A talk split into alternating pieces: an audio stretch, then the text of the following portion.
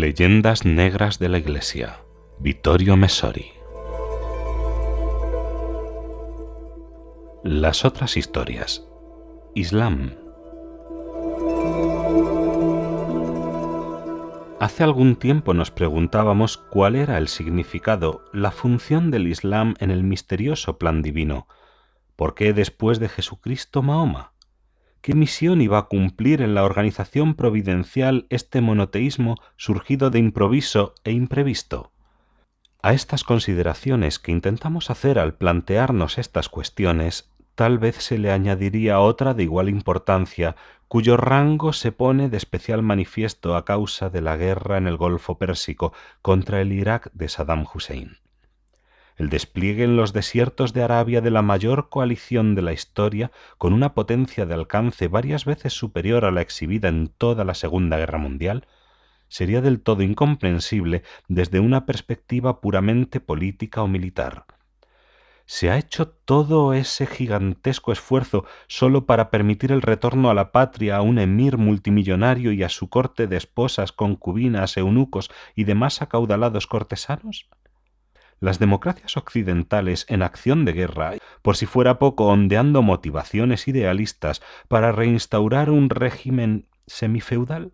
El mundo entero decidido a llegar hasta el fin en nombre de un país como Kuwait que prácticamente no existe, siendo poco más que una construcción artificiosa del colonialismo europeo, trazada con una regla sobre el desierto más estéril y sin casi población indígena, puesto que casi todos los habitantes son emigrados recientes? En efecto, Creemos que tras la rendición de Irak nadie se conmovió viendo a emires y cortesanos abandonar con sus gruesos anillos y relojes de oro macizo el lujoso hotel de Arabia Saudí utilizado como sede del gobierno en el exilio para regresar a Kuwait City con un cortejo de Rolls Royce. Por otro lado, Kuwait era famoso y criticado en el mundo por su fuerte rechazo a compartir con los hermanos musulmanes la increíble riqueza producida por el petróleo. Alguna que otra dádiva como la efectuada para la construcción de la mezquita de Roma no anulaba en modo alguno la fama de avaricia egoísta. ¿Se había enviado a la juventud de Occidente a sufrir y arriesgar la vida por amor a estos sátrapas mimados? Por supuesto, el petróleo explica algunas cosas. Estados Unidos e Inglaterra, los líderes de la coalición pro-Kuwait, poseen en sus respectivos territorios pozos suficientes como para llegar a la autosuficiencia, pero el pequeño país del Golfo Pérsico no interesa tanto por ser proveedor de crudo como por su enorme concentración financiera, de sus miles de millones de dólares de los que sólo una pequeña parte se consigue invertir en el propio país. Dependen increíbles intereses con sede en las bolsas de Londres y Nueva York. Estados Unidos y en parte también Gran Bretaña tienen además una deuda pública alarmante, apuntalada con los medios financieros que obtienen sin esfuerzo los magnates cubaitíes de esos novecientos pozos que los iraquíes han incendiado por el camino. Probablemente la cruzada internacional proclamada por Estados Unidos con la cobertura de la ONU a favor de aquel remoto arenal es uno de los poquísimos casos en los que el tosco esquematismo marxista, la guerra como medio de defensa y ofensa del capitalismo, se ha acercado en cierto punto a la realidad.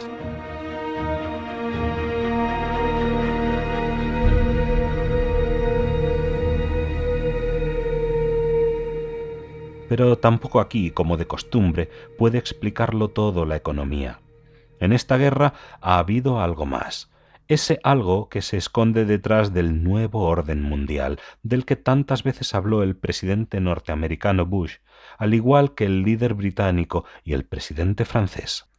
¿No parecería demasiado excesivo sacar a colación un nuevo orden mundial para una guerra de trasfondo regional contra un país cuyo ejército, a pesar de estar armado por rusos y también por occidentales, prácticamente no pudo reaccionar? El balance de víctimas en la coalición occidental fue al final igual a una pequeña parte de los muertos en las carreteras de cualquier fin de semana. Un principio de explicación puede venir del hecho recordado explícitamente por el gran maestro de la masonería italiana, Di Bernardo, en una entrevista publicada en La Estampa en marzo de 1990.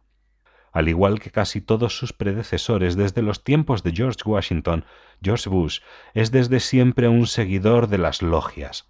Es más, posee un grado 33 del rito escocés antiguo y admitido, o sea, ocupa el grado más alto de la pirámide de los hermanos. El Dios, tantas veces invocado por el presidente antes, durante y después de la guerra, es sin la menor duda, según la tradición del poder americano, por otro lado, el gran arquitecto, cuya simbología se basa antes en el dólar que en el Dios de Jesucristo. Estas son ideas complejas que han de exponerse con mucha prudencia, dado el peligro de caer en el delirio del ocultismo esotérico o en la obsesión de quien detrás de la historia sólo ve el gran complot de sociedades secretas. Sin embargo, es cierto que el término nuevo orden mundial pertenece desde siempre al vocabulario masónico. Es más, representa la meta final de esta orden, un mundo nuevo, una humanidad nueva, una religión nueva, sincretista y por consiguiente tolerante y universal, que se alzará sobre las ruinas de los credos dogmáticos, los grandes enemigos contra los cuales combate el humanismo masónico desde 1717. El cristianismo y el islamismo son los grandes enemigos. El primero, al menos en su versión protestante, hace tiempo que, además de capitular, se unió sin rodeos a la lucha de las logias. La presencia de los grandes dignatarios anglicanos, seguidos luego por los de otras confesiones, es constante desde los inicios de la masonería. Algo similar ocurrió en la ortodoxia oriental, cerrada en parte sobre su arqueologismo y al nivel de las altas jerarquías, en parte también convertidas al gran arquitecto. Es un dato cierto, por ejemplo, que el difunto y prestigioso patriarca de Constantinopla, Atenágoras, perteneció a las logias. Respecto al catolicismo, es muy evidente la actual conversión de al menos una parte de la inteligencia clerical de Occidente a un humanismo entreverado de sincretismo defendido en nombre de la tolerancia.